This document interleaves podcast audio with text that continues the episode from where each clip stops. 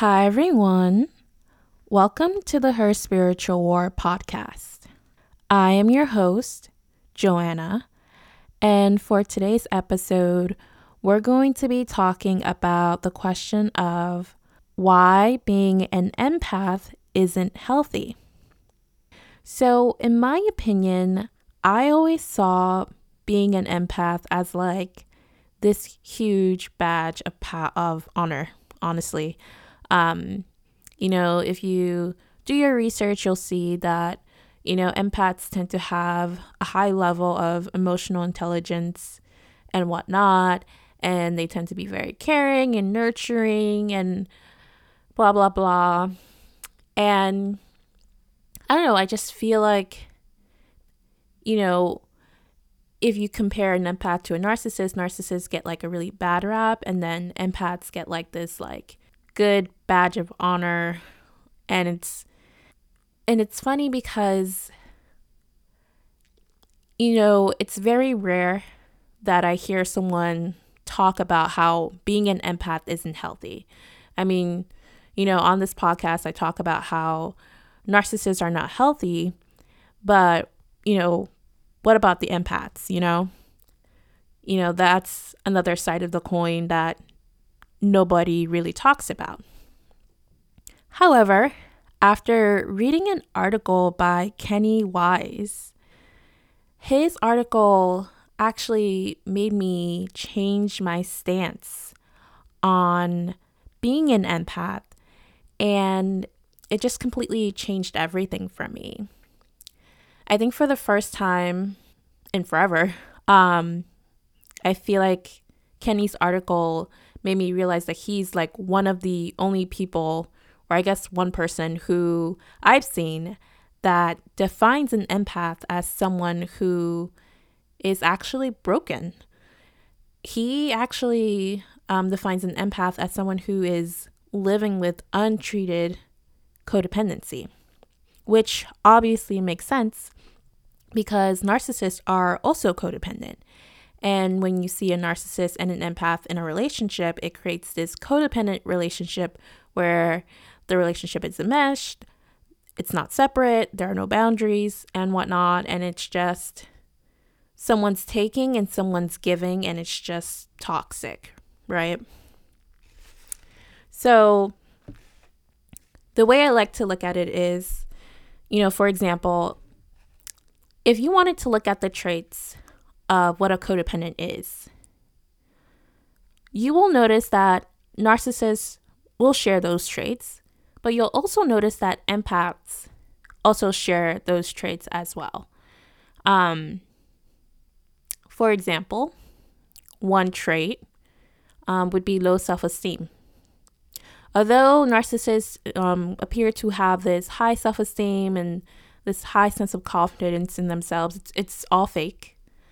Um, and when you look at the empath, um, their low self esteem comes from this sense of like their image of their of themselves is dependent on how other people think of them. Like your self esteem is dependent on how you see yourself. And I feel like the reason why some empaths have really low self-esteem is because they they don't really value themselves. They don't love themselves. And so that is the same trait that you'll see in someone who's codependent. Another trait you'll see in a codependent is someone who lacks boundaries. Narcissists also lack boundaries, and so do empaths, which is why when you see the two of them in a relationship, it creates this codependent relationship where the lines are just blurred. And again, another reason why empaths lack boundaries is because instead of taking the time to communicate what's okay and not okay with them, it's almost like they give up their sense of selves. They give up, you know, their needs or what's like not okay with them in order to please everyone else. And so instead of setting a boundary with another person, they would rather just oh, no boundaries. Let me just keep the peace. Let me just not say anything. Blah, blah, blah. It's another trait you'll see in a codependent. In addition, um, a lack of self care is another trait you'll see um, in a codependent and an empath.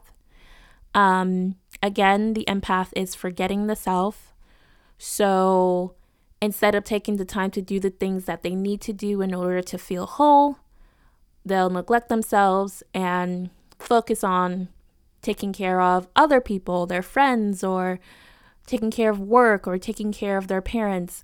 And um, it's funny because whenever you go on an airplane and when they tell you, um, I forgot what they're called, but they're like, you put them over your nose and your mouth so that you can breathe in the oxygen. Oh, the mask. They basically, on an airplane, they tell you you need to put on your own mask first before you can help anyone else.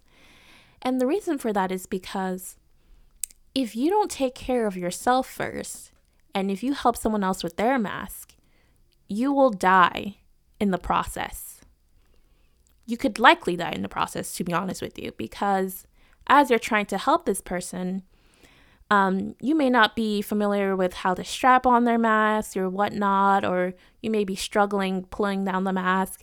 And meanwhile, both of you are just like not exposed to any oxygen, you both could die. Whereas if you focused on yourself first and if you got your mask on correctly, you would have been able to help the other person a lot more faster because you knew how to tie on the strap, how to pull it down correctly, and you both could have lived, if that makes sense. Another trait um, that you'll see between codependents and empaths is this out of touch with real- reality. I feel like for me, as a recovering empath, like there were many times where like I would be in a toxic relationship, but I would kind of like like not like um how do I put it? I wouldn't like acknowledge it because I was afraid to be alone. And so in order to be in a toxic relationship, I would kind of just like all the bad stuff that the other person would do, I kind of would just like put it in the back of my mind. I would just be out of touch with reality. I'd be like, oh, like I don't want to be alone, so I'm just going to pretend like she didn't mean that, or I'm going to pretend like that wasn't abusive, or I'm going to pretend that like, um, you know, it's okay. And when you are out of touch with reality, you are believing in a fantasy and in a lie instead of acknowledging the truth. I feel like for me, acknowledging the truth was what enabled me to get out of so many toxic, abusive relationships because it was only when I wrote to the other person, You manipulated me, you gaslight me, you abused me, and I wrote it all down and I wrote it in a text and I sent it to them, that it actually like cut the cord that was attaching me to them because I told myself, you know what, I don't want to live in this um, fantasy with you anymore. Like, you are toxic. Like, bye. And then another trait you'll see between codependents and empaths is just a lack of maturity. Um, I feel like um, as a recovering empath, like in terms of like my emotional maturity, it's been kind of stunted a little bit. I feel like when it comes to like conflict, um, I tend to be very reactionary. Um, and someone who's very emotionally mature, they know how to communicate openly, but they they also know how to like resolve conflict and not escalate it. Whereas like me trying to um, handle conflict, I would either avoid it or I would kind of just like fight it head on um, because my inner child is has all this repressed anger from being manipulated and abused by um, previous people who have mistreated me. So I feel like looking back, um, you know, Kenny's article does make a lot of sense.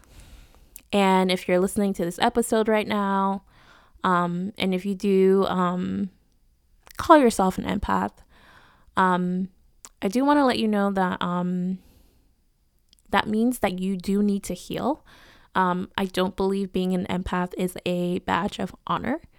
Um, if honest, if honestly, honestly, if someone tells me like I'm an empath, I'm gonna assume that you are codependent, and that is a red flag to me. Um, as someone who's trying to heal my codependency, I don't want to be around other codependent people. That doesn't help me. Um, so if you're looking to heal from being an empath, heal your codependency. In addition to that, instead of focusing on being an empath, just have empathy. I feel like people they kind of confuse empath and empathy a little bit because a lot of people think that if someone has empathy, they must be an empath, but no, that's not true you can have empathy for people and not be an empath. Um, I feel like the best way to explain it is empaths have empathy, but they don't have a relationship with themselves. They don't feel connected to themselves, and so that's why they tend to be over involved with other people. Whereas someone who just has empathy, they're able to feel connected to themselves, in addition to, you know, empathizing with the other person in terms of what they're going through without losing themselves, if that makes sense. But um, overall, I do want to thank you all for listening to this episode of Her Spiritual War podcast today. If this episode spoke to you in any way, shape, or form, please do feel free to leave me a voice message at anchor.fm slash her spiritual war slash message. I would love to hear from you.